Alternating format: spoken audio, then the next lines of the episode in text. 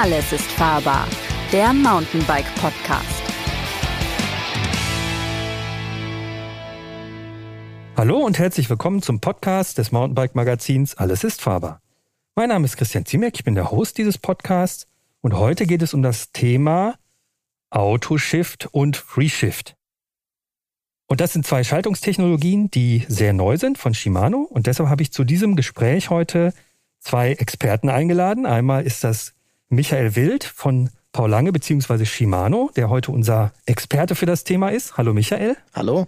Und ähm, Chris Pauls, der gerade für das ähm, Mountainbike Magazin, unser Podcast, ähm, einen Artikel dazu verfasst hat. Hi Chris. Hallo Christian. Ja, erstmal die Einstiegsfrage. Michael, ähm, Autoshift, FreeShift, was genau steckt hinter diesen beiden Begriffen? Oder fangen wir mal an mit Autoshift.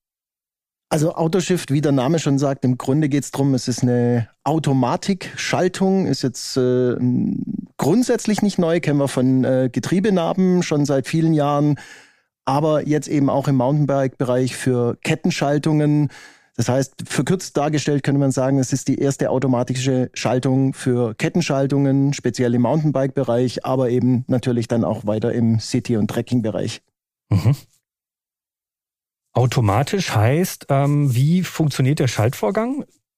Es ist ein System, das äh, gekoppelt ist an zwei Haupt-Hardware-Komponenten, nämlich die Antriebseinheit, den Motor mhm. und hinten das elektronische Schaltwerk. Die beiden kommunizieren mit, miteinander. Das äh, liegt auch daran, dass es so gut funktioniert, dass eben beide von Shimano sind. Das heißt, beides in einem Haus entwickelt, Antrieb und Schaltung. Und dadurch können wir eben äh, anhand verschiedener Parameter die Schaltung automatisieren. Das heißt, es liegt ein bestimmtes Schaltprogramm zugrunde, das je nach Parameter, also Trittfrequenz, Drehmoment oder auch Geschwindigkeit, den richtigen Gang wählt. Dann stelle ich mal eben eine Zwischenfrage, weil äh, wir haben ja auch viele Zuhörer, die ohne Motor unterwegs sind. Und die Frage hatte ich dir auch schon im Rahmen des Artikels gestellt. Wäre diese Autoshift äh, ähm, ähm, Funktion auch für Fahrradfahrer, die ohne Motor unterwegs sind, möglich? Also für Mountainbikes ohne Motor? Die Antwort könnte jetzt lauten, im Prinzip ja, aber ähm, natürlich ist es theoretisch möglich, die ganzen äh, Sensoren extra zu verbauen, also einen Trittfrequenzsensor, einen Geschwindigkeitssensor und vor allem eben einen Drehmomentsensor. Dann müsste man zusätzlich noch eine Steuereinheit verbauen, die das Ganze dann aussteuert. Und dann wäre theoretisch natürlich auch eine automatische Schaltfunktion ohne Motor möglich. Aber wie gesagt, äh, das ist alles Theorie, weil derzeit die Sensoren eben direkt aus dem E-Bike-Motor kommen und deswegen ist es tatsächlich aufs E-Bike beschränkt. Also die Sensoren sind sowieso da und Shimano hat gesagt, hey, die nutzen wir jetzt mit in Kombination mit unserer DI2-Schaltung, die es ja ohnehin schon gab. Richtig?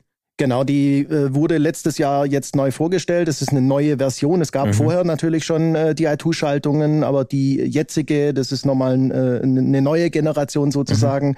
gibt's einmal als XT DI2, vor allem im Mountainbike-Bereich und dann äh, eine neue Qs DI2, die dann eher so im Trekking-Bereich, denke ja. ich, eingesetzt wird. Neu ist auch der Hebel, oder? Neu ist auch der Hebel. Da haben wir natürlich vieles auch äh, ja an Feedback aufgenommen. Äh, die Tasten sind jetzt deutlich griffiger größer und äh, mhm. die Funktion ist aber letzten Endes an so einem Hebel dieselbe. Der schickt ein Signal an das Schaltwerk und äh, das schaltet. Und ähm, was ich dann beim beim Testen, also ich durfte es ja auch schon fahren, ähm, es ist letztes Jahr vorgestellt worden, es kommt jetzt auf den Markt, richtig? Es kommt jetzt auf den Markt. Also mhm. Also die Information, die wir haben, ist, dass Anfang Januar, äh, Anfang April natürlich äh, die ersten Räder in den Markt kommen sollen. Also wir äh, zeichnen jetzt auf, das heißt, in wenigen Tagen werden die ersten Räder tatsächlich im Handel stehen. Ja, und ich hatte ein äh, Bulls Sonic Evo zum Test, da war alles dran verbaut und ähm, hat auch äh, super funktioniert. Und nochmal zum Schalthebel zurück, da ist nämlich ein weiterer Knopf dran, ne? den der gar nicht so weit ähm, vom, also so weit weg ist vom vom Griff, wo man halt gut während der Fahrt mit dem Daumen drankommt und der,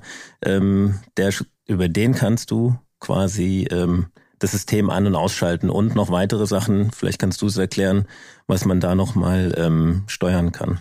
Also wir haben am äh, linken Schalthebel, das ist der, mit dem wir ja die äh, Unterstützung äh, sozusagen schalten, ähm, Eco Trail Boost aus Schiebehilfe. Da haben wir einen zusätzlichen Schalter, mit dem wir das System an- und ausschalten können zum Beispiel. Wir haben am rechten Schalter aber auch einen zusätzlichen Schalter und der ist dafür da, entweder eines der beiden Automatikprofile oder die manuelle Schaltung äh, zu wählen. Das heißt, wir können umschalten zwischen manuell, dann passiert ganz ohne Automatik oder eben eines von zwei vordefinierten Automatikprogrammen und da kann ich jeweils wirklich mit nur einem einzigen Tastendruck durchschalten. Mhm. Wo wir gerade bei Schaltern sind, da schalte ich mich mal ein und äh, stelle mal eine Mountainbiker-Frage, weil ich, also für mich äh, als Mountainbiker, der jetzt nicht so viel E-Bike fährt, aber schon auch Gefallen daran findet, stellt sich die Frage für mich ist ja, dass die Schaltung eine Art taktisches Instrument, um aufs Gelände zu reagieren. Also ich sehe, ich roll irgendwo runter, sehe, da kommt ein steiler Anstieg. Ich brauche wahrscheinlich das größte Ritzel, weil es super steil ist. Ähm, und es gibt einen manuellen Modus, wie du gesagt hast, aber der Sinn einer automatischen Schaltung ist ja, dass man sozusagen einfach fährt und die Schaltung das machen lässt. Woher weiß denn die Schaltung, was jetzt kommt? Also was die Schaltung nicht kann, ist vorausschauen. Mhm. Dazu braucht es natürlich noch einen Mensch. Die Schaltung sieht natürlich nicht, da vorne kommt ein Berg. Mhm. Was sie aber tut, ist, sie reagiert drauf, wenn du beispielsweise äh, in der Situation, du rollst einen Berg nach unten, äh, deine Trittfrequenz wird höher, äh, dein Pedaldruck wird leichter, die Geschwindigkeit wird höher und dann ändern sich die Parameter, weil du in den Berg reinfährst. Dann merkt sie sehr, sehr schnell, dass es jetzt bergauf geht mhm. und dann schaltet sie automatisch runter, wenn du das möchtest. Mhm. Das ist aber auch, eigentlich ist die Frage die perfekte Überleitung zu der zweiten Technologie, die wir äh, angesprochen hatten, nämlich FreeShift. Mhm. FreeShift bedeutet im Grunde, wir können in Zukunft auch schalten, manuell oder automatisch, das ist egal, aber wir mhm. können auch schalten, während das Pedal nicht bewegt wird, also im Freilauf. Das war bislang auch nicht möglich, weil sich natürlich hinten ähm, das Ritzelpaket bewegen muss, um die Kette zu wechseln. Und das können wir in Zukunft komplett machen, ohne zu treten, weil der Motor, wenn, wenn er merkt, dass ein Schaltbefehl erteilt wird, das Kettenblatt sozusagen vom Antrieb entkoppelt und isoliert weiterdreht mit einer geringen Geschwindigkeit. Die reicht aber aus, um hinten die Kette aufs nächste Ritzel zu transportieren. Die Technologie nennt man Free, äh, Free Shift und das ist dann genau in dieser Situation, die du beschrieben hast. Wir fahren einen Berg runter, wir wissen, da drüben kommt ein Anstieg Bislang war es manchmal etwas tricky, rechtzeitig runterzuschalten, weil man eben mhm, in der mhm, technischen mhm. Sektion gar nicht unbedingt treten genau, wollte ja. zum Schalten. Mhm. Und das ist jetzt möglich. Wir können einfach auf dem Rad stehen oder sitzen, ohne die Pedale zu bewegen und gerne auch manuell schalten oder es der Automatik überlassen. Also der Motor tritt ein Stückchen, dreht ein bisschen weiter. Genau, das Kettenblatt wird ah, mit ja. einer geringen Geschwindigkeit, da müssen wir natürlich mhm. auch aufpassen, da gibt es auch Regularien, wie schnell das drehen darf. Das ist äh, ähnlich mhm. wie bei der Schiebehilfe aber das tritt mit genügend Geschwindigkeit, dreht es sich weiter, damit es für den Schaltvorgang hinten reicht. Und das geht nur im manuellen Modus? Das geht im manuellen und im automatischen Modus. Im automatischen Modus kann ich trotzdem schalten? Ja. Genau. Ich kann die Schaltung jederzeit überstimmen natürlich. Wenn mhm. äh, die Automatik einen Schaltvorgang vornimmt, äh, den ich nicht haben möchte, dann kann ich jederzeit ohne auch die Modi, die wir gerade erklärt haben, zu wechseln. Ich kann auch im automatischen Modus jederzeit natürlich manuell schalten, wenn ich anderer Meinung bin als das System. Genau, das, das macht man dann automatisch. Also ich hatte ja jetzt die ersten Erfahrungen damit und wenn du drauf sitzt und fährst, musst du dich erstmal dran gewöhnen, nicht mehr zu schalten. Das ist das ganz krasse, finde ich, weil du hast es über ja 20 Jahre geübt, gelernt, wie du sagst, du, du schaust, ich fahre in den Berg rein, ich, äh, ich muss jetzt schalten und das muss man sich dann halt wirklich abtrainieren. Und äh, sobald es äh, im Kopf angekommen ist, im Gehirn, dass du nicht mehr schalten sollst, kannst du dem System, also so war jetzt meine Erfahrung, auch sehr gut vertrauen. Es sei denn, du gehst natürlich relativ schnell in den, in den steilen Berg rein. Das kann das System nicht vorhersehen und dann wird geschaltet und da merkst du natürlich schon, da kracht's hinten natürlich schon mal ganz gut. Aber ich glaube, Michael, da habt ihr nämlich bei den für die E-Bikes ja auch noch ein, eine weitere Neuerung letztes Jahr gebracht und ähm, die soll haltbarer sein und das ist äh, Linklight. Kannst Korrekt. du vielleicht kurz erklären, was äh, was Linklight ist? Kurzer Einwurf noch. Ja. Du hattest gerade gesagt, man man muss sich das abgewöhnen, das Schalten. Das hast mhm. du aber jetzt ja in dem Fall hauptsächlich gemacht, um einen Testeindruck zu bekommen.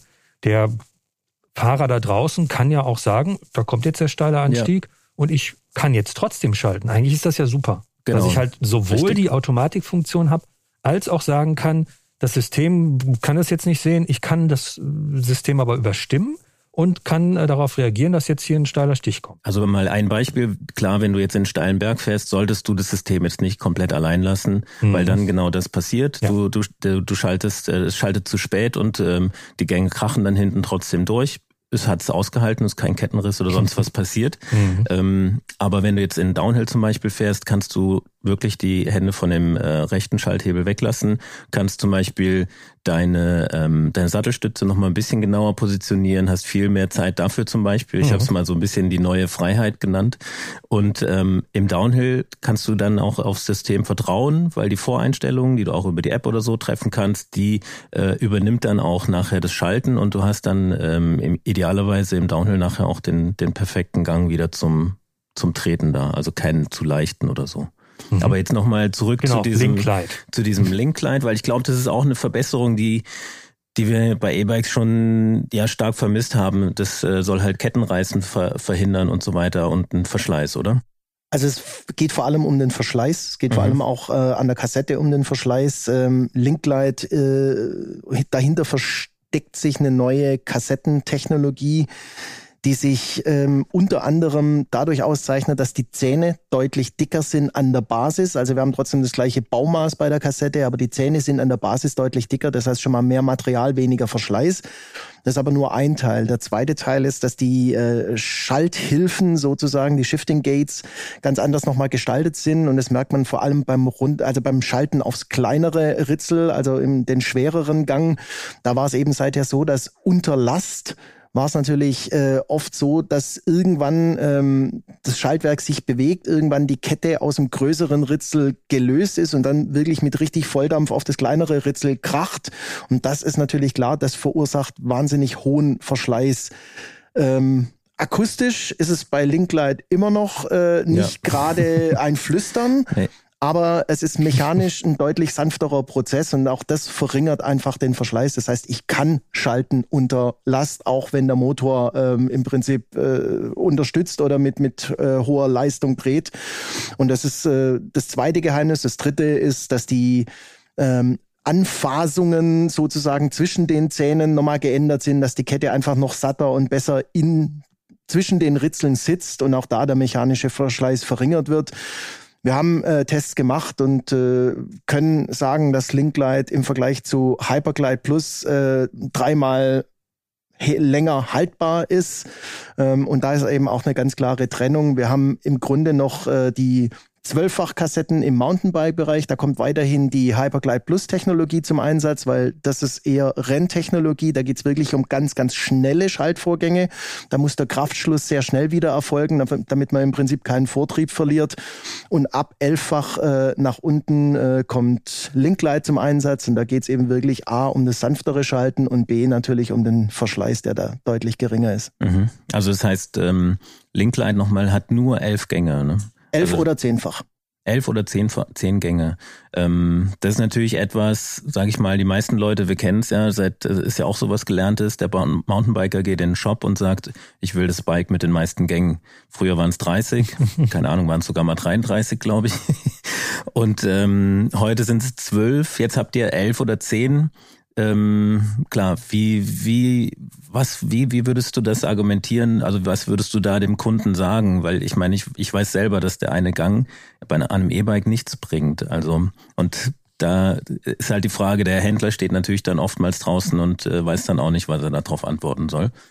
Also Klar ist natürlich, äh, äh, wie du sagst, manchmal haben wir so als, als Konsumenten, wir selber konsumieren in anderen Bereichen mhm. ja auch äh, relativ unbedarft. Wir wollen auch immer das äh, Beste und das meiste. Mehr und, ist äh, mehr genau. und äh, klar, aber letztlich, wenn man sich genau überlegt, du hattest vorher die 33 Gänge angesprochen, früher am dreimal elf Rad oder so oder die 30 Gänge. Ähm, wenn man sich mal anschaut, wie viele davon wirklich genutzt werden konnten oder auch effektiv genutzt wurden, dann weiß eigentlich, glaube ich, jeder aus eigener Anschauung schon, dass es äh, sehr schnell nach unten geht äh, mit der Zahl der wirklich genutzten Gänge. Und ich denke, das ist auch die Argumentation, die man auch einem unbedarften Radfahrer mitgeben kann, dass es nicht unbedingt um die, um die Anzahl der Gänge geht, sondern letztlich geht es darum, wir brauchen A, eine gewisse Spreizung. Also wir brauchen von einem ganz schweren Gang bis zu einem ganz leichten Gang eine Spreizung, dass wir A, steile Berge hochkommen mit einem leichten Gang und dass wir B auf Geschwindigkeit kommen mit einem äh, äh, sehr schweren Gang.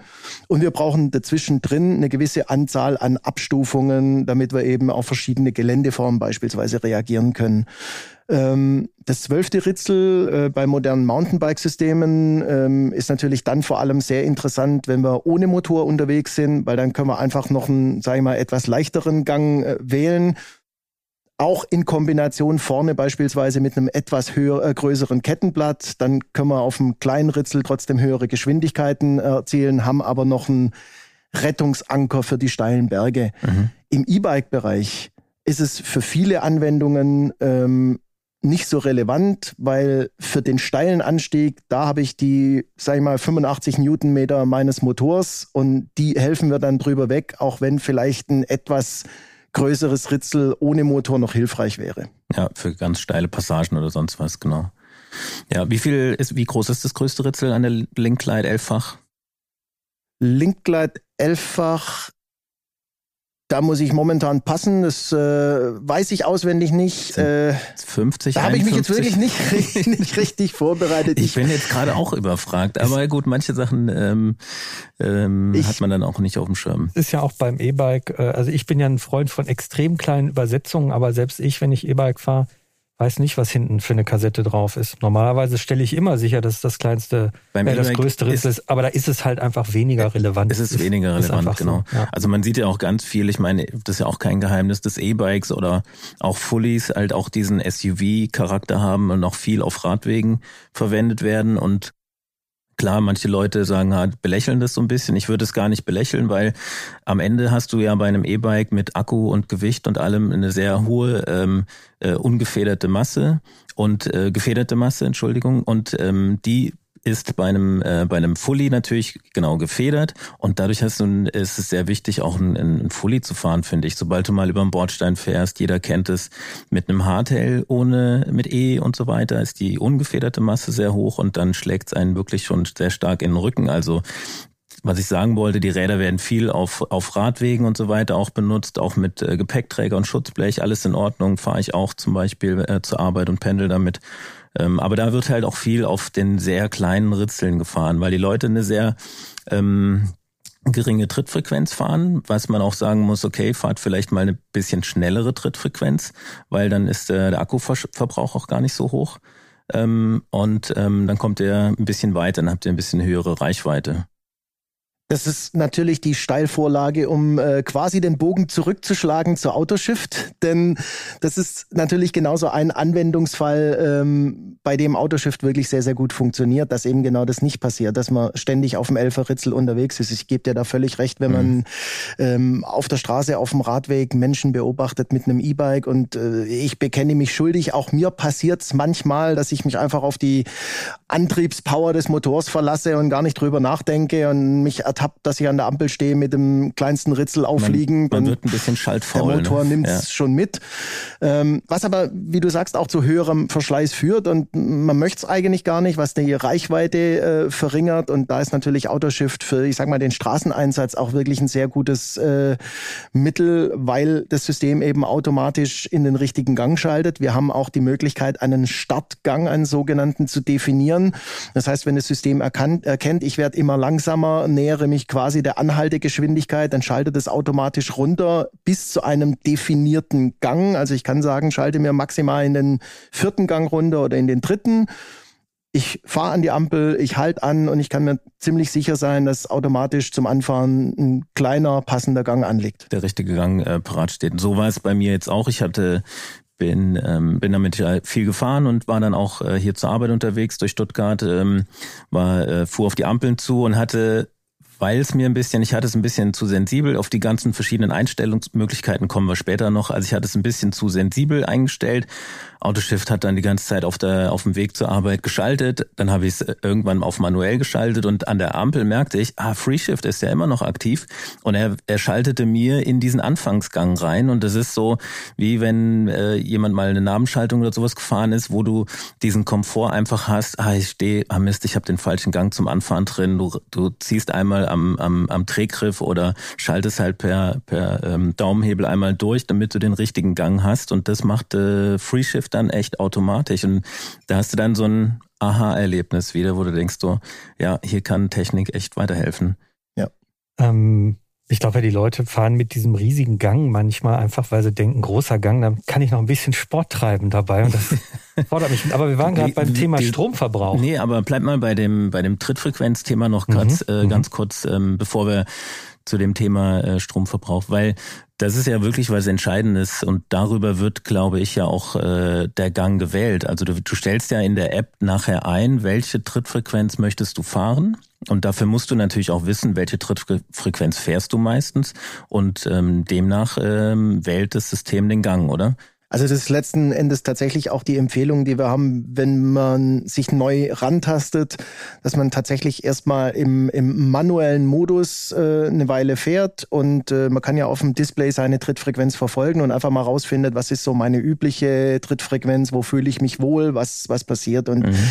diese Basistrittfrequenz, die kann man dann tatsächlich äh, eingeben in der App und äh, nach oben oder unten korrigieren, wenn es nicht passt. Äh, und die Trittfrequenz ist dann der Haupt, ähm, das Hauptkriterium sozusagen für die Schaltentscheidungen des Systems. Das ist natürlich nicht die einzige. Das ist immer in Abhängigkeit A von der Geschwindigkeit und B vom Drehmoment, also vom dem Drehmoment, das ich in das System einbringe, von meinem Pedaldruck. Aber die wichtigste Stellgröße sozusagen ist in der Tat die Trittfrequenz. Mhm. Das heißt, ähm, Klar, du kannst über das Shimano-Display, wie du erklärt hast, ähm, dir die Funktion Trittfrequenz, RPM, äh, Rounds per Minute steht, glaube ich, dann dahinter anzeigen lassen. Ich weiß gar nicht, ob es bei Deu wenn man euer Display auf Deutsch schaltet, dann auch äh, Umdrehungen pro Minute steht. Okay. Hm. Ähm, aber genau, und da muss man halt so ein bisschen mal seinen Schnitt, sowas, was fahre ich die meisten, also ich, ich hatte es schon ähm, oft auf 80 stehen. 80 ist das höchste. Wie ich jetzt gelernt habe, gibt es ein Software-Update. Seit, äh, also zum Zeitpunkt unseres Gesprächs, seit gestern tatsächlich, äh, ist ein Software-Update für die YouTube-App äh, da. Und da wird eben auch der Funktionsumfang nochmal deutlich erweitert. Das heißt, wir können jetzt zwischen 50 und 100 Umdrehungen pro Minute diesen, diesen Trittfrequenz-Schaltbereich einstellen. Ja, also vorher war es 50 bis 80 und ich trete eher schnell. Ähm, ich habe äh, eher eine schnelle Trittfrequenz, ähm, bin meistens so 80, 85 oder ja, wenn es mal ganz, äh, wenn man mal ganz fit ist und man will irgendwo einen steilen Berg hoch, trete ich eher schon mal auch in Richtung 100 oder so. Ich glaube, der Otto-Normalverbraucher wird wahrscheinlich eher so 70, 75 oder so treten. Aber wenn man es in dem Bereich dann einstellt, ähm, schaltet äh, Autoshift dann immer so, dass du diese Trittfrequenz fahren kannst. Also nutzt halt auch wirklich die ganze Gang Bandbreite aus und du hast dann nicht, wie du sagst, äh, kommst du nicht in Verlegenheit, hey, ich bin schaltfaul und mir nutzt das kleine Ritzel komplett ab und ich kann nachher die Kassette äh, wegschmeißen, weil ein Ritzel irgendwie abgefahren ist. Ne? Genau. Also ist äh, wirklich auch ein bisschen nachhaltiger ne, in dem Sinne. Ja, das ist es definitiv. Und auch da können wir wieder schön den Bogen spannen zu der Frage, die du, Christian, gerade äh, hattest. Denn angedeutet habe. Angedeutet ja. hast, genau. Denn ähm, die Trittfrequenz, das hat natürlich äh, zum einen mit dem zu tun, wo ich mich wohlfühle, mhm. ähm, wo ich vielleicht auch am leistungsfähigsten bin, aber natürlich hat auch der Motor an sich so einen gewissen Trittfrequenzbereich, äh, in dem er am effizientesten arbeitet, so ein Sweet Spot. Und deswegen äh, müssen wir natürlich auch gucken, dass wir das beides übereinander legen. Wenn ich natürlich mich am wohlsten fühle bei 50 oder bei 100 Umdrehungen pro Minute, dann ist es in Ordnung für mich persönlich, ist aber nicht unbedingt der Trittfrequenzbereich, in dem der Motor am effizientesten arbeitet. Dann muss ich eben mit etwas höherem äh, Energieverbrauch sozusagen leben. Wenn ich mich bei 70, 75 wohler fühle, bin ich eher in diesem Sweet Spot Bereich. Dann habe ich auch eine etwas höhere Reichweite. Also man sieht, äh, es, es hängt irgendwie alles mit allem zusammen in diesem System. Aber so ganz war das noch gar nicht meine Frage, weil eigentlich wollte ich auch äh, sagen, naja, ähm, immer mehr Elektronik am Rad, verbraucht das System denn auch viel Strom? Also das, das Microshift und Autoshift, äh, Entschuldigung, FreeShift und Autoshift-System. Das FreeShift und Autoshift-System verbraucht, also ich weiß jetzt nicht, wie wissenschaftlich präzise diese Aussage ist, aber ich würde trotzdem mal sagen, verbraucht gar keine Energie. Wahrscheinlich muss der Mikrochip etwas mehr rechnen mhm. und das verbraucht dann irgendwo im Mikrobereich auch wieder Energie. Aber an sich verbraucht die Technologie selbst nicht mehr äh, Energie. Das Schaltwerk braucht pro Schaltwerk gewisse Energie. Äh, ob ich das manuell betätige oder automatisch, ist erstmal äh, zweitrangig. Es ist natürlich äh, immer der Vergleich, wie schaltfaul oder schaltagil würde ich manuell schalten gegenüber dem, wie häufig die Automatik schaltet. Denn ja. pro Schaltvorgang wird eben Energie verbraucht. Aber wir gehen von, einem, von einer elektronischen Schaltung aus und das, das System Autoshift und FreeShift ist jetzt sozusagen kein zusätzlicher Stromverbrauch. Aber die Schaltung an sich verbraucht ja auch Strom. Für alle Zuhörer, die jetzt sozusagen nicht wissen, wie viel verbraucht denn so eine Schaltung überhaupt? Was würdest du sagen? Kann man das irgendwie an dem, kann man das in Prozentzahlen ausdrücken? Also man kann es in Prozentzahlen schwer ausdrücken, aber wenn wir uns mal anschauen, dass wir früher für die Nicht-E-Bike-Systeme ja auch schon elektronische Schaltungen hatten mhm. und da hatten wir einen Akku, ich äh, weiß die genaue Kapazität ist gerade mhm. nicht auswendig, aber das war äh, weniger als, ich glaube, fünf Prozent der Kapazität, die so ein moderner E-Bike-Akku hat mhm. und auch damals kam man locker irgendwie 1000 Kilometer und mehr mit einer Batterieladung zurecht. Das heißt, daran kann man schon ablesen, dass die Schaltung im Grunde eher eine vernachlässigbare Größe ist, ja. was den Energieverbrauch betrifft. Mhm. Ich Aber bin die, die i2 mal gefahren, da habe ich irgendwie alle fünf Monate den Akku aufladen müssen. Also es ja. ist wirklich vernachlässigbar. Ja. Also ich glaube über 1000 Kilometer. Im Mountainbike-Bereich war es dann auch nicht mehr ganz so ähm, reichweitenstark, weil du schaltest halt doch dann mehr. Ne? Aber ich glaube bei den Akkugrößen, die wir heute so an den E-Bikes hatten, an dem Bulls war 750 Wattstunden. Also den habe ich ähm, zweimal irgendwie knapp leer gefahren und das äh, waren dann aber auch schon größere Touren, sage ich mal. Die Technologie, wie lange gibt's, wie lange entwickelt Shimano daran schon? Weißt du das? Darfst du das sagen? Also grundsätzlich ähm, zu der heutigen äh, Autoshift Freeshift Technologie mhm. hat man ungefähr 2017 die ersten äh, Versuche gemacht. Das mhm. heißt, äh, da stecken jetzt sechs Jahre Entwicklungszeit drin, da stecken zig wirklich buchstäblich zigtausend Kilometer Testfahrten drin. Das äh, waren nicht nur Shimano-Ingenieure, wir haben da auch mit, mit sehr, sehr erfahrenen Mountainbikern zusammengearbeitet. Also da steckt wirklich viel Entwicklungsarbeit drin. Ähm, die Idee an sich ist auch nicht neu. Es gab auch äh, früher schon äh, Überlegungen, AutoD hieß es damals, es waren auch automatische Schaltprogramme, noch lange bevor es überhaupt E-Bikes gab, aber ähm, wie wir es auch vorher besprochen hatten, es ist so eine Vielfalt mit Sensorik, also es war damals äh, vielleicht noch etwas vor der Zeit sozusagen, die Zeit war noch nicht reif, aber an mhm. dem heutigen System arbeitet Shimano tatsächlich seit rund 2017. Schon verrückt, weil ich meine, wir Journalisten kriegen ja schon auch hier und da mal was mit irgendwie aus der Industrie vorher, aber da hat man jetzt sozusagen sechs Jahre dran entwickelt und man hat gar nichts davon irgendwie zu hören bekommen. Was, wie, wie stellt, wie stellt Shimano sowas sicher? Finde ich irgendwie schon spannend, die Frage. Das, äh, haben die alle naja, eine, ich, eine, eine Klausel, die äh, unterschrieben werden müssen, damit da nicht. Wenn ich dir jetzt verraten würde, wie wir das sicherstellen, dann wüsstest du ja, wie du es nächstes Mal in Erfahrung bringen so könntest. So antwortet also. ein echter PR-Mann. Das ist perfekt. Äh, ja, vielen Dank. ja. Aber ja, klar, ich meine Testphase, wobei bei dem System natürlich man sieht es ja offenbar nicht. Also du siehst, es ist ein Schaltwerk dran, es geht ein Kabel quasi ähm, zum Motor, aber es gab es, wie gesagt, ja vorher auch schon DI2 und ähm, diese ganze ähm, Elektronik dahinter, die Steuerung ist ja mehr oder weniger unsichtbar. Ja, also natürlich bei den äh, ersten Versuchen ähm, das steckt natürlich auch viel Technik. Also es, äh, ich habe Fotos gesehen von Testfahrten, die wir natürlich nicht veröffentlichen, aber da waren Räder mit äh, Kilo schwerer Sensorik und Elektronik mhm. bestückt, um alles Mögliche zu messen. Das lässt sich natürlich dann äh, relativ schwer verheimlichen. Da geht man dann natürlich irgendwo hin, wo nicht äh, unbedingt sonntags 5000 andere Mountainbiker unterwegs sind oder der Christian Zimek zufällig am äh, Rande steht und zuguckt.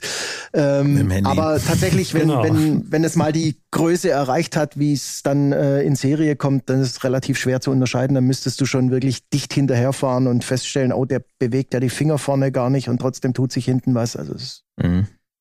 ähm, nun ist ja heutzutage KI in aller Munde, also künstliche Intelligenz. Inwiefern ist denn das, äh, sind denn die Systeme sozusagen auch selbst lernend oder lernend überhaupt und ähm, intelligent? Also momentan ist es noch nicht intelligent mhm. in, die, in dem Sinne. Also steckt natürlich brutal viel Intelligenz in dem Algorithmus mhm. drin, mhm. aber er denkt noch nicht selbstständig mit sozusagen.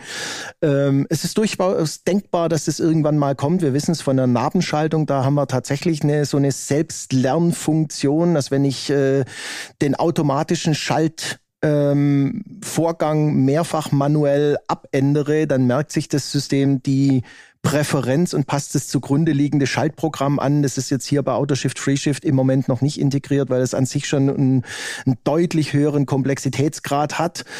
Es wäre theoretisch denkbar, dass sowas in der Zukunft auch mal kommt. Mhm. Weil das habe ich äh, zum Beispiel auch gemerkt, ähm, wenn du jetzt steile Rampen fährst und ähm, du bist so, du merkst dann auch, okay, der reagiert jetzt nicht nur auf Trittfrequenz, sondern auch auf Drehmoment sehr stark. Also das heißt, das Drehmoment wird sehr stark, du hast einen sehr hohen Pedaldruck, ähm, dann will das System natürlich in den leichteren Gang schalten. Jetzt sagst du, nee, nee, ich will aber jetzt hier den dicken Gang drücken, schaltest gegen, das lässt er dann aber nicht zu. Also er schaltet dann doch relativ schnell wieder in den, in den leichteren Gang. Also dann müsstest du wieder auf manuell schalten. Also diese Lernprozesse hat Autoshift noch nicht, oder? Genau, richtig. Ja, und die hat ähm, die Nexus Nexus äh, Namensschaltung aber schon. Also also könnte man erwarten, das käme. Ja, ja, jein. Also natürlich ist bei Nexus auch so, die wird nicht äh, bei jedem beim allerersten Korrekturvorgang sofort äh, sich anpassen, sondern mhm. das ist dann Prozess, wenn die Automatik über einen gewissen Zeitraum merkt, der, jedes Mal, wenn ich schalte, schaltet er wieder ein zurück bei der und der Trittfrequenz, dann, dann passt eben den Algorithmus an. Das liegt aber auch daran, dass wir dort eben deutlich weniger Sensorik drin haben. Da haben wir beispielsweise keine Drehmoment-Sensorik oder sowas drin. Deswegen ähm, ist es letzten mhm. Endes äh, da einfacher umzusetzen. Aber wie du sagst, theoretisch ist es denkbar, dass sowas irgendwann auch äh, für Autoshift, FreeShift mhm. kommen könnte. Das ist natürlich auch immer eine Frage, was kommt sonst noch? Wie, wie reagiert auch der Markt? Also wir, wir schauen schon äh, sehr genau auch hin, wie reagiert der Markt, wie reagieren die Mountainbiker darauf. Wir, wir bekommen mhm. viel Feedback und bauen das ein und sind da konstant am Anpassen. Also wir haben ja jetzt gesagt, ähm, Autoshift, FreeShift ist eigentlich perfekt für E-Bikes, ist ähm, E-Bikes, auch E-Mountainbikes sind nicht nur für die Hardcore-Mountainbiker, sondern auch für die Alltagsradler. Du hast einen Vorteil von FreeShift im Stadtverkehr. Du hast ähm, eine bessere Effizienz auch dadurch, dass alle Gänge genutzt werden. Ich habe es mir natürlich jetzt ein bisschen auch mal unter genau den Mountainbike-Gesichtspunkten angeschaut und ähm, habe ja am Anfang schon gesagt, so am also es kommt schon so ein Gefühl von äh, der neuen Freiheit auf. Du, du kannst dich auf andere Sachen konzentrieren, vielleicht nochmal so genau die, die Variostütze einstellen und so, was manchmal, was einem manchmal dann echt zu mhm, lästig ist, ja. wo man denkt, so, ja, komm, lass mhm. jetzt auf der Höhe, ich fahre jetzt einfach und äh, ähm, findest dann nochmal so deinen Sweet Spot. Ähm, und habe mich natürlich auch ein bisschen mit der mit der App auseinandergesetzt. Und da hast du noch mal die Möglichkeit zwischen den von uns schon genannten, also äh, Trittfrequenz ist äh, ausschlaggebend und ähm, der Anfangsgang finde ich auch spannend. Und du hast äh, zwei Modi, die du ähm, einstellen kannst, A1 also Auto 1 und Auto 2 und die kannst du während der Fahrt schön mit dem Schalthebel an dem Schalthebel über so einen unscheinbaren Knopf, der fast gar nicht auffällt, kannst du den wirklich gut erreichen und äh, dazwischen her ähm, switchen quasi. Und ähm, die Sensibilität musst du, kannst du in so einem fortgeschrittenen Modus in der App auch nochmal einstellen. Das äh, waren Level 1 bis Level 5, die das Wording war so ein bisschen, da musste man sich erstmal, musste ich auch nochmal bei dir nachfragen, so was, äh, was heißt das jetzt? Ähm, das ist so ein bisschen, da muss man sich ähm, mal äh, kurz schlau machen, was das äh, genau bedeutet. Und ich glaube, jetzt muss ich schon wieder nachfragen, Level 5 ist, wenn es, dass es ähm, schneller schaltet und Level 1, dass es ein bisschen träger schaltet. Also, also ich muss jetzt gleich mehrfach korrigieren. Ja, okay. also zum einen hattest du ja vorher schon, äh, oder hatten wir ja vorher schon kurz drüber gesprochen, dass wir seit äh, gestern ein Software-Update ja. haben. Und das heißt, wir haben in, äh, seit gestern auch acht statt fünf Level. Okay. Das heißt, wir können mhm. noch ein bisschen äh, feiner besser, abstimmen. feiner okay. abstimmen. Ähm, du hast völlig recht, die, das Wording ist sehr gewöhnungsbedürftig. Äh, ich denke, ein äh, guter Software-Ingenieur ist nicht unbedingt ein Sprachakrobat, das merkt man da manchmal. Also das Ding nennt sich in der deutschsprachigen Version Anstiegsanpassung. Mhm. Ähm, auf Englisch Climb Response macht es etwas ja, deutlicher. Ein genau. ähm, mhm. Und die, die, der Bereich bei 876, also die höchsten Bereiche, nennt sich dann, äh, soweit ich weiß, unverändert auf genau. Deutsch. Und ja. äh, die unteren Bereiche nennen sich schnell. Ja. Daraus leitet sich eben auch ab, wenn ich im hohen Bereich 876 bin, dann ist dann reagiert das System eher träge, mhm. langsam. Und wenn ich im 1, 2, 3er Bereich bin, dann reagiert es eher schnell auf äh, äh, Wechsel der verschiedenen äh, ähm, Faktoren mhm. sozusagen mhm. oder Sensorinformationen. Also wenn ich will, dass es möglichst lange im gewählten Gang bleibt, dann wähle ich eine höhere Stufe. Mhm. Ja, okay, genau. Also dann hatte ich natürlich schon, habe ich natürlich die Extreme ausprobiert. Äh, Level 1, ich hatte, bei mir standen ja nur Level, fünf Level zur, äh, zur Auswahl. Level 1 war schon wirklich relativ ähm, schnell. Also dann entscheidet er wirklich super schnell für den nächsten ähm, Schaltvorgang und ähm, dann kann das auch äh, echt schon manchmal nerven. Also dann hast du das Gefühl so, okay, der, der du schaltest quasi nur hinten, obwohl du ja gar nichts machst. Und ähm, dann bin ich eher so in Richtung Level 3 gegangen und am Ende dann auch Level 5. Dann ist er aber dann an manchen Bergen schon zu träge. Also da bin ich mal gespannt, wie diese neue Abstufung mit äh, fünf Leveln ähm, sich da so ähm, bemerkbar macht. Aber ich würde jedem empfehlen, mal bei so einem Level 3 anzufangen. Das ist, glaube ich, eine, eine ganz gute Mitte. Und wie ich anfangs gesagt hatte, wo ich jetzt, äh, wo ich auf dem Weg zur Arbeit war, habe das Rad mir geschnappt, ähm, habe ich es dann ausgeschaltet. Da hatte ich wirklich auf Level 1 und dann, dann schaltet es immer weiter durch. Und was ich auch gemacht habe, mir den Spaß oder den Versuch ähm, erlaubt, die A1 und A2 natürlich komplett unterschiedlich zu konfigurieren. Also ich habe dann gesagt, okay, A1 möchte ich eher so, das ist mein Uphill-Gang, da, da trete ich 80 Trittfrequenz, da möchte ich schnell ähm, ähm, pedalieren und A2 wäre eher so mein Downhill-Gang. Da möchte ich dann eher so vielleicht nur 60 oder sowas pedalieren und habe dann auch immer ähm, schön zwischen ähm, dazwischen durchgeschaltet. Und es gab dann Momente, wo das wirklich so, wo du dachtest so, wow, das ist so Next Level, das funktioniert. Es gab aber auch Momente, wo du gesagt hast, ah nee, du weißt jetzt gerade auch nicht, ob er jetzt einen richtigen Gang, warum hat er das jetzt gemacht und so weiter. Man kann das halt nicht immer nachvollziehen und klar, das ist bei vielem, glaube ich, so, was Elektronik kann oder tut und macht. Man sollte auch nicht immer versuchen, das dann nachvollziehen zu können. Aber ähm, es hätte, ähm, es hat auf jeden Fall für mich so das Gefühl, das hat eine Menge Potenzial, um auch vielleicht diese dann doch noch so eine Art Halbautomatik, wie bei einem, wie bei einer, wie bei einem ähm, Auto, wo man dann so einen Sportgang einsetzt oder so, dass man sagt, hey, man, man hat doch nochmal eins, zwei, vielleicht doch sogar drei Automatikmodi, die man für sich individualisieren kann und dann auf, äh, auf sein jetziges Fahren irgendwie einstellt. Ne?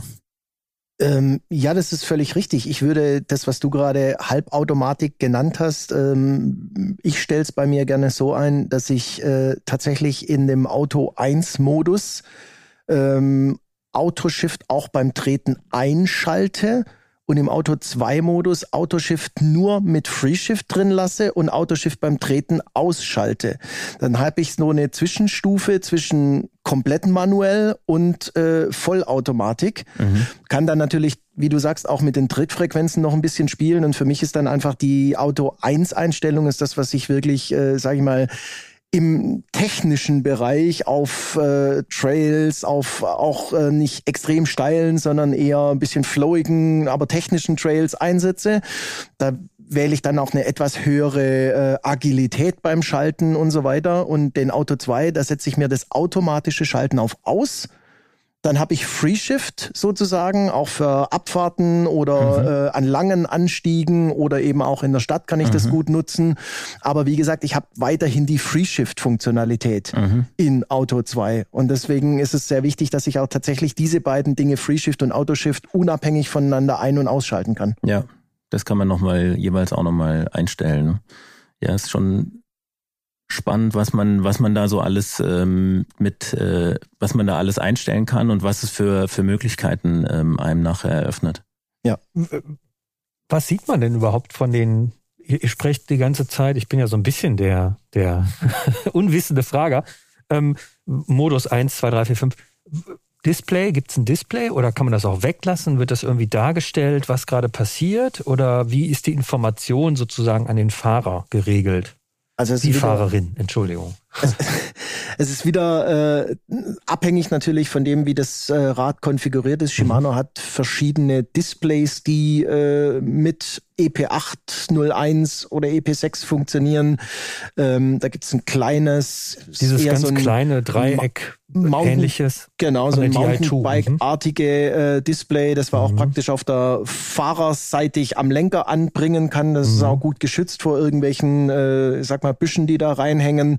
Es gibt auch ein größeres Display, wer das haben möchte. Und wir haben natürlich auch Optionen, ganz ohne Display zu fahren und es beispielsweise mhm. über dem Handy anzeigen zu lassen. Also letzten Endes ist die Information, die ich auf dem System kriege, da steht äh, ein A1 oder ein A2 oder mhm. ein M für manuell oder je nachdem ist es äh, ausgeschrieben.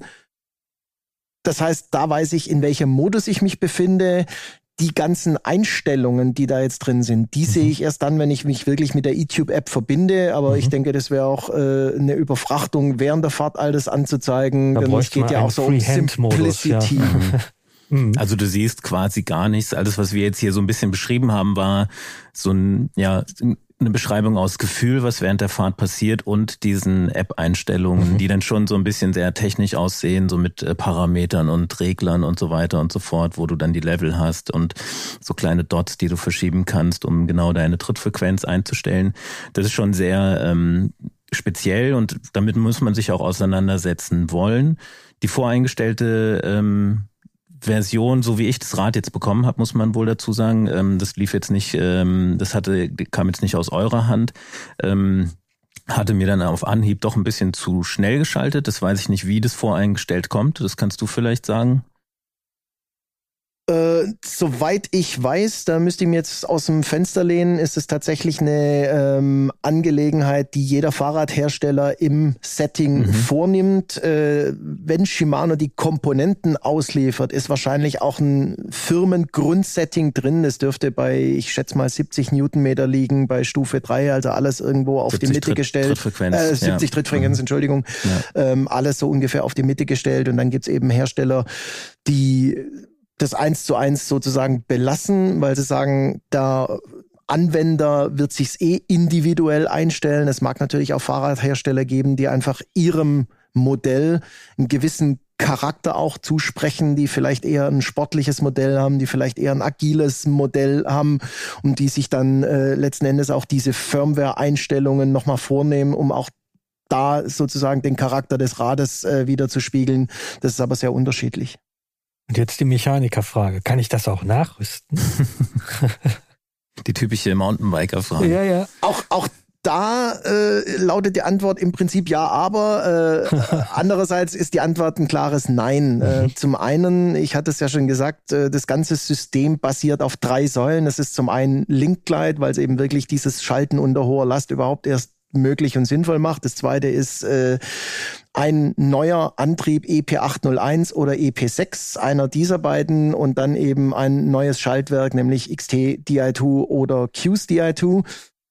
Wenn jetzt jemand ein, ich sag mal, äh, EP 800 Rad hat, die schlechte Nachricht ist tatsächlich, äh, er kann es nicht nachrüsten, weil es mit dem Motor einfach äh, nicht geht. Die gute Nachricht ist, er hat trotzdem ein ziemlich gutes E-Mountainbike-System, würde ich sagen. also, ähm, also man kann jetzt auch nicht eine Technik, man kann jetzt auch nicht sagen, hm, Freeshift ist mir nicht so wichtig, ich möchte nur Autoshift. Man kann das jetzt auch nicht sagen, das bringt man über ein Software-Update der und ich habe vielleicht ein, ein DI2-Schaltwerk schon, das kann man dem System jetzt nicht beibringen in dem Sinne. Nein, man kann es dem System nicht beibringen. Wie gesagt, wenn es der andere, äh, der, der äh, ältere mhm. Motor mhm. ist. Mhm. Ähm, umgekehrt ist es so, selbst wenn ich einen komplett neuen EP801 Motor habe, der aber vom Hersteller beispielsweise mit einer mechanischen Schaltung äh, ausgeliefert wird, ähm, ja, theoretisch könnte ich eine elektronische Schaltung an dieses Rad anbauen statt mhm. der mechanischen und könnte dann den Hersteller bitten, seine Firmware-Einstellungen für mich irgendwie über eine Fernleitung okay. Mhm. anzupassen.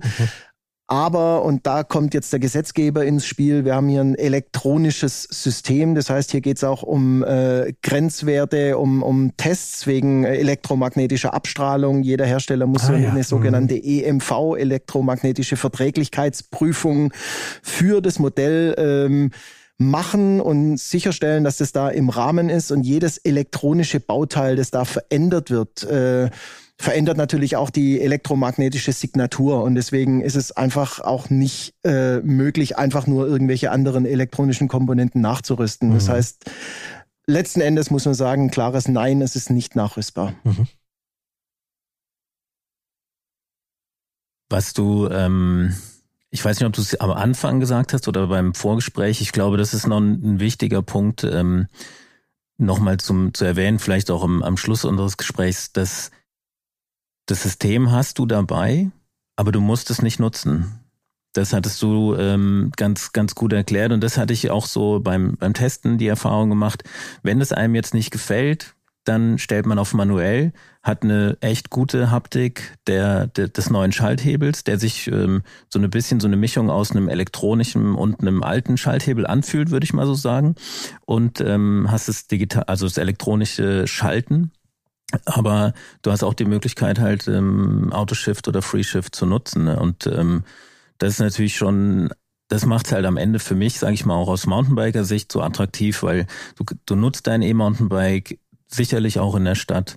Du, ähm, du hast dann Freeshift zur Verfügung und du kannst es auch, kannst auch viel damit ausprobieren über diese Automodi. Und klar, was ich natürlich spannend finde, ist, dass du sagst, hey, über Firmware-Updates und so weiter ähm, wird da, also wird da mehr Möglichkeiten geben, wie jetzt quasi die feinere Abstimmung oder vielleicht auch so eine Lernfähigkeit des Systems. Also deswegen, ich muss sagen, ich finde es äh, mega spannend und ähm, habe mir echt Spaß gemacht, das auszuprobieren und ähm, ja, bin echt gespannt, wie der Markt es nachher ähm, annimmt.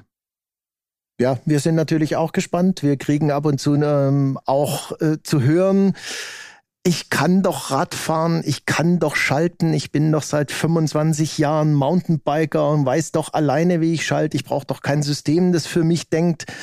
Das ist richtig. Ähm, deswegen, wie du sagst, man muss es ja nicht nutzen. Man muss vielleicht auch dazu sagen, es ist nichts, was irgendwie mehr kostet. Also die Technologie an sich, die wird nicht irgendwie mit, mit mehr Kosten in das Rad eingebaut, sodass es dann Verschwendung wäre, sie nicht zu nutzen oder sowas, sondern wenn ich ein elektronisches Schaltwerk und einen neuen Motor habe, dann ist es einfach automatisch an Bord. Und wenn ich dann sage, ich will es nicht nutzen, mache ich auch nichts kaputt, dann schalte ich eben manuell und tast mich vielleicht einfach langsam ran und lass mich überzeugen dafür. Also ausprobieren schadet ja nicht. Und ich bin überzeugt, dass viele, die momentan in der Theorie sagen würden, ach nee, brauche ich nicht. Wenn sie es mal ausprobiert haben, werden sie es zumindest stellenweise nutzen, weil ich denke, es ist einfach auch zumindest wenn ich an mich selber denke, manchmal ist es einfach sowas wie, wie Tagesform. Manchmal habe ich einfach wirklich Bock selber zu schalten und dann tue ich's und manchmal habe ich Bock einfach äh, das System schalten zu lassen und dann mache ich das und ja, manchmal ist es einfach so, dass ich sage, auf dem Trail funktioniert's richtig gut für mich, auf dem langen Anstieg eher nicht, dann schalte ich's da ab. Das ist, ich kann's machen, wie ich will und ich kann's heute anders machen als morgen. Ja. Also für mich war es auch, obwohl ich ja so ein bisschen der äh, E-Bike-Skeptiker in der Redaktion bin, als ich das gehört habe, dass es das geben soll, dachte ich auch, es ist völlig logisch, dass es kommt. Weil, ich meine, wenn ich schon, äh, klar, du hast gerade gesagt, Mountainbiker sagen, ich kann selber schalten, kann man ja auch sagen, du kannst ja auch selber treten, wenn du ein E-Bike fährst, dann kann dir das sozusagen das System auch jetzt abnehmen. Aber du hast gerade gesagt, ähm, preistechnisch ist da jetzt keine extreme Steigerung drin. Also wenn ich jetzt den Podcast höre, dann ist das System ja schon auf dem Markt wahrscheinlich. Also äh, quasi zeitgleich. Das heißt, wenn ich in einen Fahrradladen gehe und äh, ein Rad mit der Technologie haben möchte, erwarten mich jetzt auch keine Mondpreise. Nein. Ah ja, verrückt. Also das Rad, wo es dran war, war gut ausgerüstet, ähm, Carbonrahmen, 750 Wattstunden Akku, ähm, 6,5, 6,6 glaube ich sogar. Mhm. Ja. Das ist doch mal eine gute ist, Nachricht, ist, ist, Sachen ist, nicht teuer nichts, was man sich so gerade eben mal nebenbei Nein. kauft, aber ja. ähm, auch keine, keins der Bikes, wo du mhm. sagst so 10, 12, 13.000 Euro, also hm. ähm, schon, schon sehr schwingend. Ja. Wenn ihr nichts mehr hinzuzufügen habt, würde ich sagen, oder Michael, möchtest du noch was? Also das Einzige, was ich sagen kann, äh, da nochmal anzuknüpfen, ich kann einfach jedem Mountainbiker und jeder Mountainbikerin da draußen äh, nur raten, probiert's einfach mal aus. Äh, wir sind bei vielen Veranstaltungen, wir sind bei der Eurobike in Frankfurt. Äh, viele Fachhändler werden jetzt demnächst Räder haben, die auch gerne mal eine Probefahrt ermöglichen. Also ich glaube, das ist wirklich so eine Technologie. Wir hatten sie ja, die sieht man nicht auf den ersten Blick, die muss man buchstäblich erfahren. Mhm. Und deswegen kann ich nur sagen, probiert es einfach mal unverbindlich aus und äh, die meisten werden wahrscheinlich äh, begeistert sein. Also auch ich bin äh, beim Auto zumindest gerne Automatikfahrer. Insofern vielleicht werde ich es ja auch super finden. Ähm, wenn ihr, äh, liebe Zuhörer, ähm, danach fragen wollt bei eurem Fahrradhändler, ähm, die Technologien heißen Autoshift und FreeShift. Also fragt einfach nach, habt ihr ein Rad da, dann könnt ihr das vielleicht ausprobieren, wenn eins gerade da ist oder vielleicht fährt es auch gerade auf einer Testrunde ums Haus, dann müsst ihr vielleicht fünf Minuten warten. Ja, dir, Michael, vielen Dank für deine Expertise zu den beiden, ähm, zu den neuen Schalttechnologien von Shimano. Chris, dir auch vielen Dank. Gerne. Ja, danke, dass ich bei euch sein durfte. Immer gerne. Ja, wenn euch der Podcast gefallen hat, dann abonniert ihn direkt auf der Seite, wo ihr ihn gehört habt. Ähm, ihr könnt den Podcast hören bei auf allen verfügbaren Plattformen, wo es Podcasts gibt. Also ähm, Apple, Amazon, Spotify etc. Ähm, verfolgt das Mountainbike-Magazin ähm, online und natürlich ähm, auch das Heft. Bitte kaufen, Mountainbike-Magazin. Wir sind das orangene Heft. Wir liegen am Kiosk. Ihr könnt es ähm, am Kiosk kaufen oder euch per Abo nach Hause kommen lassen. Folgt uns auf Social Media, Facebook, Instagram und Co. Bleibt uns verbunden und nicht vergessen, alles ist fahrbar, sogar mit einer Automatikschaltung. In diesem Sinne, bis zum nächsten Mal und bleibt sicher da drauf. Alles ist fahrbar. Der Mountainbike Podcast.